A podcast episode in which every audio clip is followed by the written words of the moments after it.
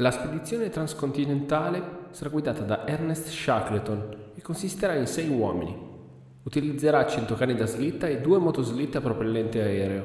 Una volta al polo, dopo 800 miglia di territorio sconosciuto, si dirigeranno verso l'inizio del ghiacciaio Birdmore, dove si spera potranno incontrare il gruppo del mare di Ross. I due gruppi insieme andranno verso la base del mare di Ross, dove la spedizione precedente ha passato l'inverno. Ritaglio di giornale. Ciao a tutti, sono Alessandro e benvenuti alla puntata numero 21 del podcast Da qui al Polo. Inizierei anche oggi dei consueti e giusti ringraziamenti a te che stai ascoltando il podcast e a te che hai messo segui su Spotify, Castbox, messo recensioni positive ovunque e messo il cuoricino su Instagram e il pollicione in su su Facebook. Grazie davvero. Vi ricordo che c'è il comodo Linktree in descrizione dell'episodio con tutti i link utili, siano essi social, mail o link per l'ascolto, trovate tutto lì. Quest'oggi andiamo avanti con la spedizione Endurance. Ma come potrebbero dire alcuni di voi? Ancora l'Endurance? Non avevamo già salvato Shackleton ed i suoi uomini nella più epica delle storie di mare, di Antartide e di avventura? Sì, certamente sì, ma non dobbiamo scordarci che la missione Endurance era formata da due imbarcazioni, come abbiamo sentito nel ritaglio di giornale all'inizio. Oltre all'Endurance, che era nel mare di Weddell, vi era l'Aurora, già conosciuta per i viaggi di Mason alcuni anni prima, e che avrebbe stanziato nel mare di Ross. Ricordo, ancora una volta per comodità, che l'idea originale di Shackleton era quella di fare una traversata transcontinentale dell'Antartide, partendo dal mare di Weddell, arrivare al polo geografico e sbucare nel mare di Ross. Per cui avevano necessità di una seconda nave e del secondo equipaggio che gli fornissero supporto nella seconda parte del viaggio anche se il viaggio in realtà non ci fu. Vediamo quindi l'Aurora, la nave su cui viaggeremo oggi. Costruita a Dundee in Scozia nel 1876, la nave era fondamentalmente una baleniera che fino al 1910 prese parte alla caccia ai cetacei nell'Atlantico del Nord, salvando anche nel 1891 l'equipaggio della Polinia che era naufragato. E fu proprio nel 1910 che la nave venne acquistata da Douglas Mason che la utilizza nel corso della sua missione in Antartide. Vi rimando all'ascolto della puntata numero 18 dove abbiamo parlato di questa spedizione incredibile e drammatica. Nel 1914 è poi Shackleton ad acquistare la nave direttamente da Mason stesso per usarla per la sua missione. La nave salpò da Londra con direzione Sydney al comando di Enas McIntosh personaggio particolarissimo di cui vi racconto subito. Nato in India da genitori britannici, lavorò nella marina mercantile. Viene scelto come secondo ufficiale della Nimrod di Shackleton per la spedizione antartica del 1907, ma appena giunto nel continente perde un occhio ed è costretto a rientrare in Nuova Zelanda. A quel punto inizia una serie di peregrinazioni in giro per il globo. Prima va a cercare l'oro nei Carpazi, poi si trasferisce per tre mesi nell'isola del Cocco, vicino alla Costa Rica, per cercare un antico tesoro spagnolo. A quel punto poi viene scelto da Shackleton come comandante dell'Aurora. Ma dicevamo del viaggio della nave.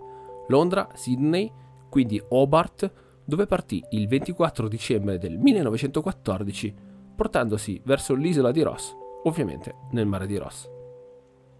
Arrivata oltre il circolo polare antartico Dopo aver superato i soliti grandi problemi di Pac, la nave fece una piccola sosta a Capo Crozier a cacciare pinguini e quindi arrivò il 21 gennaio del 1915 a That Point. Se il nome non vi è nuovo è perché si tratta della zona in cui Scott arrivò per la prima volta con la Terra Nova e da cui partì per le sue esplorazioni continentali. Arrivato a terra, il gruppo del mare di Ross iniziò a scaricare rapidamente la nave così da completare entro l'estate l'installazione dei primi depositi alimentari e di carburante per la slitta motore sino agli 80 gradi sud, il punto prestabilito in cui ci sarebbe dovuta essere l'unione dei due gruppi dei mari dell'esplorazione. L'arrivo in continente si ebbe purtroppo con qualche giorno di ritardo e così Joyce e Macintosh iniziarono ad avere alcuni screzi su come gestire la cosa. Il primo affermava che Shackleton gli aveva dato carta bianca sulla gestione delle slitte e sull'addestramento degli uomini, Così egli avrebbe voluto avere almeno una settimana per far acclimatare tutti i cani e gli uomini ed addestrare coloro che erano meno esperti. Di contro, Macintosh non aveva quest'idea e voleva partire al più presto. Ma chi era dunque questo Joyce che si poteva permettere di disquisire con Macintosh? Ernest Joyce era un veterano delle esplorazioni polari, visto che partecipò sia alla Nimrod che all'Aurora che all'Aurora attuale. Viene descritto come un personaggio coraggioso, capace di risolvere diversi problemi, ma anche un uomo molto attento al denaro e ai riconoscimenti personali rimane tutto sommato una figura controversa dell'esplorazione polare. Il 24 gennaio Ernest Joyce, Irving Gaze ed Andrew Jack partirono con parte degli approvvigionamenti, seguiti il giorno dopo da Macintosh e Arnold Spencer Smith e da un altro piccolo gruppo con una slitta motore il 30 di gennaio. Altro personaggio particolare di questa missione è proprio Spencer Smith, particolare perché ci si potrebbe chiedere, beh, perché era un prete. Divenne infatti sacerdote della Chiesa di Scozia prima di partire con l'Aurora, il primo prelato in continente.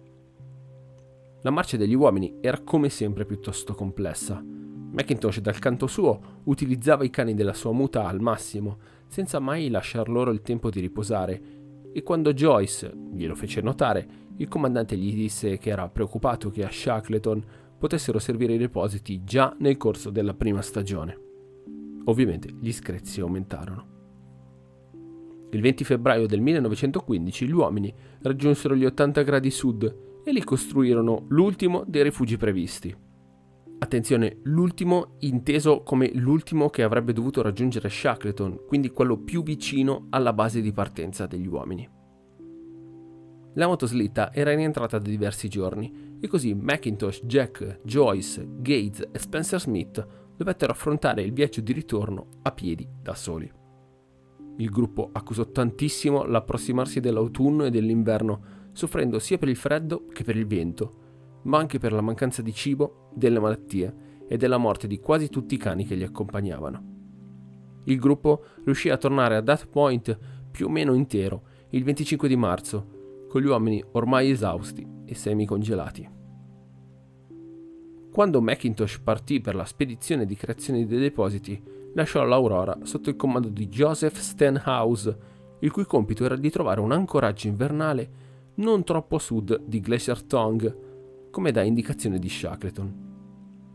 Questa ricerca si è rivelata piuttosto complessa e pericolosa, in quanto il comandante dovette manovrare spesso nello stretto di Ross per diverse settimane, prima di riuscire a svernare vicino a Capo Evans.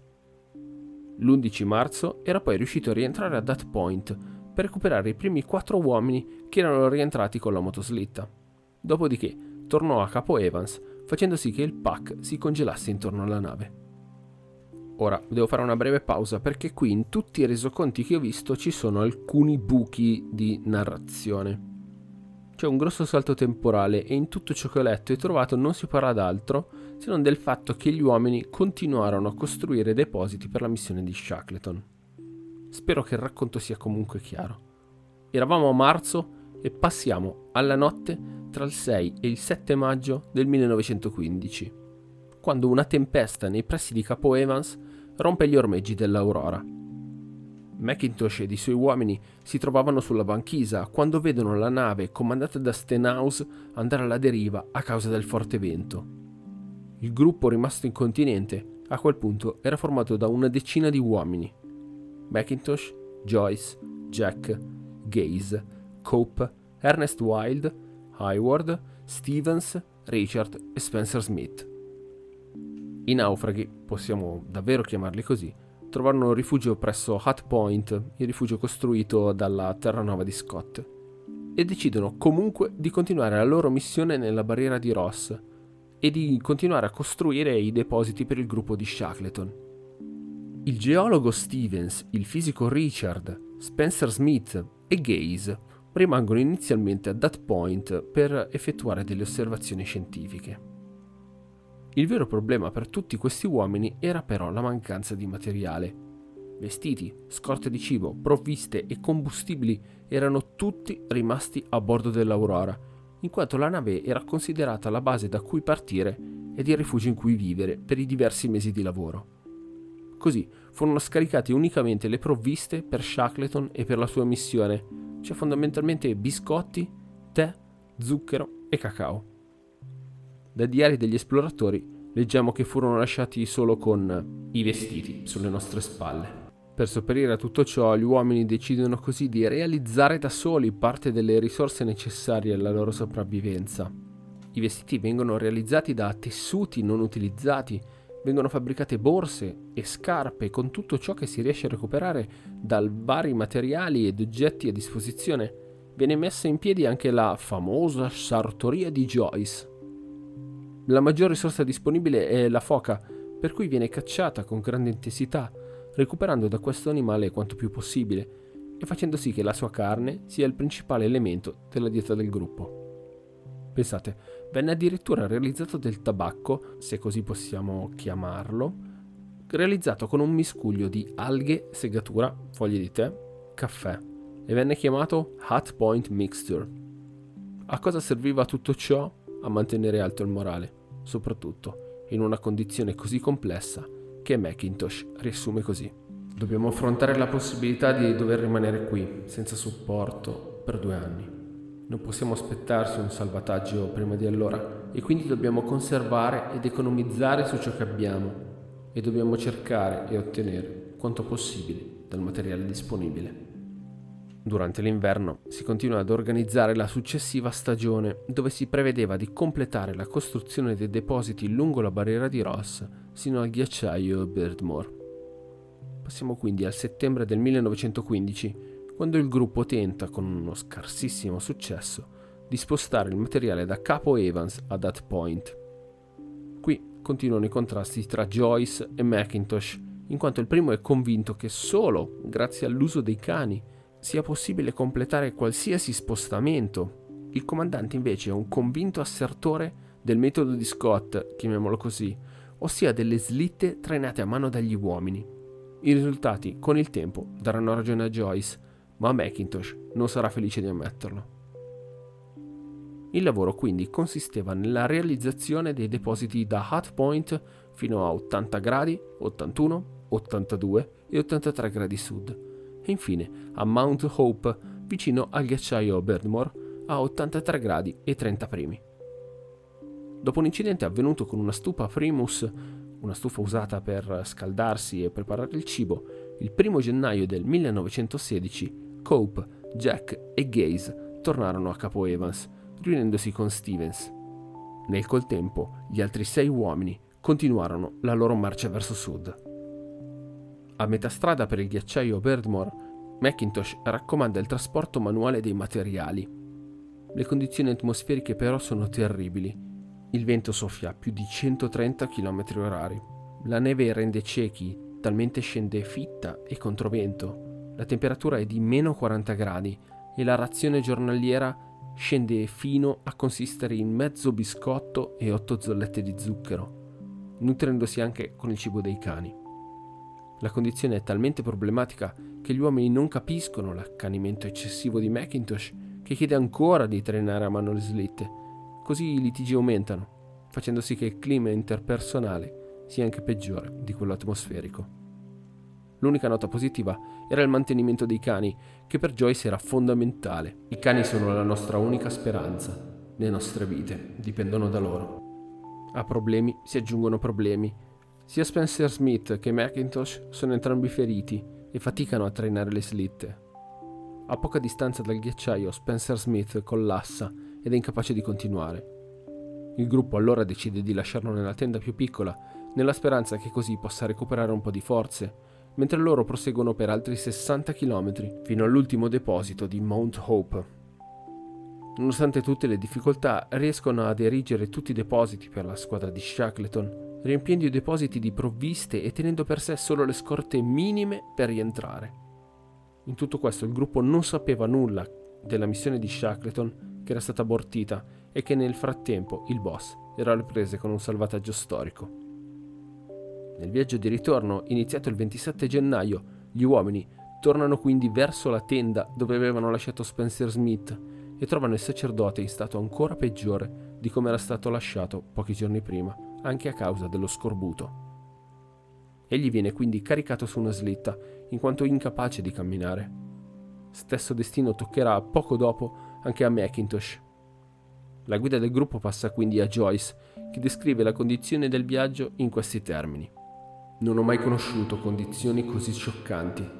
Questa è una delle marce più difficili da quando abbiamo iniziato a camminare. Tutto ciò che possiamo fare è sgobbare con la massima velocità possibile. Il viaggio è sempre più complesso e drammatico e il gruppo fa fatica ad arrivare ai depositi 82, 81 e 80 gradi sud, ma quando vi arrivano riescono a recuperare razioni per una settimana ogni volta. Passato il primo deposito realizzato, quello a 80 gradi, dopo 5 giorni, il 17 febbraio, il cammino è interrotto da una terribile tempesta di neve. Per sopravvivere gli uomini si chiudono nella tenda grande e riducono le razioni nuovamente a 8 zollette di zucchero e mezzo biscotto. Macintosh a quel punto chiede ai compagni di abbandonarlo e di continuare il cammino. Così Joyce, Richard ed Hayward decidono di lasciare lì il comandante, Spencer Smith, entrambi sorvegliati da Wild, mentre loro sarebbero avanzati verso un deposito distante circa 15 km. Per compiere questa impresa i tre si accampano due volte e, nonostante il vento, riescono a individuare il deposito dove possono nutrirsi, così come i cani, che non vedevano cibo da più di tre giorni. Proprio sulla tenacia dei cani riporto un passaggio del diario di Richards sul pigro Oscar. Nella crisi, il massiccio Oscar ha solo abbassato la sua grande testa e tirato, come non faceva mai quando le cose andavano bene. Lui solo ha dato quella poca forza in più che ci ha permesso di arrivare finalmente al deposito. Dopo un giorno di riposo in cui gli uomini riescono anche a riparare la tenda, i tre tornano verso i compagni abbandonati sette giorni prima. Quando rientrano, Wild corre loro incontro per aiutarli a tirare la slitta, mentre Macintosh, che non riesce a stare in piedi, striscia all'esterno della tenda per ringraziare i compagni. Il gruppo ora ha sì nuove provviste, ma niente cibo fresco, fondamentale per curare lo scorbuto che ormai ha colpito i vari membri. Caricati nuovamente Macintosh e Spencer Smith sulle slitte, riprende il viaggio di ritorno. Il comandante sempre più debole, cade addirittura due volte dalla slitta senza che i compagni se ne accorgano e sono così costretti a tornare indietro a recuperarlo. Ma questi sforzi si pagano e così, troppo deboli per continuare a trainare due uomini sulle slitte, i compagni decidono di lasciare nella tenda Macintosh, portando avanti il solo Spencer Smith, in condizioni sempre più critiche con l'obiettivo di raggiungere Hut Point il prima possibile, recuperare le forze e tornare dal comandante. Il 9 marzo del 1916, alle 5.45 del mattino, Arnold Spencer Smith, fotografo e sacerdote, a due soli giorni di cammino da Hut Point, muore per gli stenti. Dopo averlo seppellito, i quattro superstiti ripartono e giungono al rifugio l'11 di marzo da dove ripartono, non prima di essersi cibati di carne fresca di foca per recuperare il comandante Macintosh. A questo punto Joyce, Richards, Hayward, Wild e Macintosh stesso sono sopravvissuti al durissimo viaggio di ritorno, ma sono tutti bloccati a Dat Point con pochi viveri. Raggiungere Capo Evans pare un'impresa impossibile, anche vista la condizione del ghiaccio, che in quel momento non sembrava ottimale. Macintosh, che si è ripreso e può camminare dopo settimane di riposo, annuncia l'8 di maggio, tra le grandi obiezioni dei compagni, che tenterà la traversata del pack insieme ad Hayward. Poche ore dopo la partenza, però, scoppia una tempesta di neve molto intensa. Joyce, Richards e Wild attendono la fine della tormenta per cercare i compagni, ma il 10 di maggio riescono solo a trovare le tracce della slitta dei compagni che terminano sul bordo della banchisa. Macintosh ed Hayward sono probabilmente finiti in mare quando il ghiaccio sottile si è rotto sotto il loro cammino. Richard, Joyce e Wild decidono così di attendere almeno sino a giugno, il mese più freddo dell'anno, per intraprendere lo stesso viaggio. Ma le condizioni non ancora perfette mantennero gli uomini a that point per poi farli partire il 15 di luglio e giungere a Capo Evans pochi giorni dopo, riunendosi insieme a Jack, Gaze, Cope e Stevens a trascorrere il secondo inverno in Antartide. Ma in tutto questo ci stiamo forse anche dimenticando dell'Aurora, la nave continuò a venire trasportata dalla deriva del PAC fino al 14 marzo del 1916, quando finalmente il ghiaccio attorno alla nave si rompe e riesce a fare rotta verso Port Chalmers in Nuova Zelanda, dove arriva il 12 aprile dello stesso anno, dopo essere rimasta più di 10 mesi in balia della banchisa. Nel dicembre del 1916, Shackleton, dopo aver già salvato i compagni dell'isola Elephant, si mette in viaggio per la Nuova Zelanda dopo aver scoperto il destino del gruppo del mare di Ross. E una volta giunto nella terra dei Kiwi, salpa con l'Aurora, ormai lì parata, alla volta dell'isola di Ross. Il 10 gennaio del 1917, Richards, mentre sta cacciando delle foche, vede una barca all'orizzonte ed inizia a chiamare i compagni e la nave stessa per farla avvicinare e per poter ritornare alla civiltà. Shackleton, una volta sbarcato, sarà colpito dal duro resoconto dei superstiti ed inizierà con loro la ricerca dei corpi di Macintosh ed Hayward per una settimana. Quindi, il 17 gennaio, l'Aurora caricherà tutti gli uomini per portarli alla civiltà alla volta di Wellington. La spedizione del mare di Ross è finita ed è stata senza dubbio tragica come poche altre. Gli uomini dell'Aurora hanno trascorso più giorni di chiunque altro in continente, ma la loro vera impresa è stata quella di farlo in condizioni pressoché impossibili. Le temperature che affrontarono arrivarono fino a meno 45 gradi, con venti a 130 km/h con periodi di privazione di cibo e di acqua.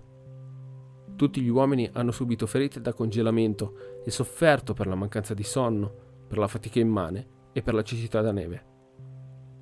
Il tutto era stato fatto con tende, abbigliamento e calzature decisamente inadatte e spesso ottenute da materiali di fortuna. Il tutto venne fatto privandosi anche di beni di prima necessità per lasciarli nei depositi per l'impresa di Shackleton impresa che non vedrà mai la luce, ma che gli uomini del mare di Ross non sapevano. Una nota positiva prima di chiudere. Tre furono i cani sopravvissuti alla spedizione, Oscar, Gunner e Towser, che vennero poi alloggiati nello zoo di Wellington. Benché la storia di questa spedizione sia spesso trascurata dalla cronaca e dai media, Shackleton non dimenticò questi uomini e raccontò la loro impresa nella seconda parte del suo libro Sud, Sull'isola di Ross si trovano ancora oggi due stazioni di ricerca scientifica ed i rifugi usati dal gruppo. È ancora visibile l'iscrizione fatta da Richards sul muro del rifugio, con i nomi di tutti dispersi.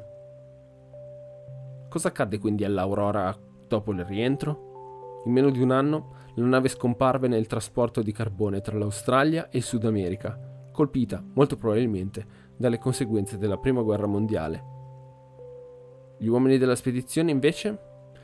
Patton, nostromo dell'Aurora e della missione Endurance, era ancora a bordo della nave quando questa scomparve.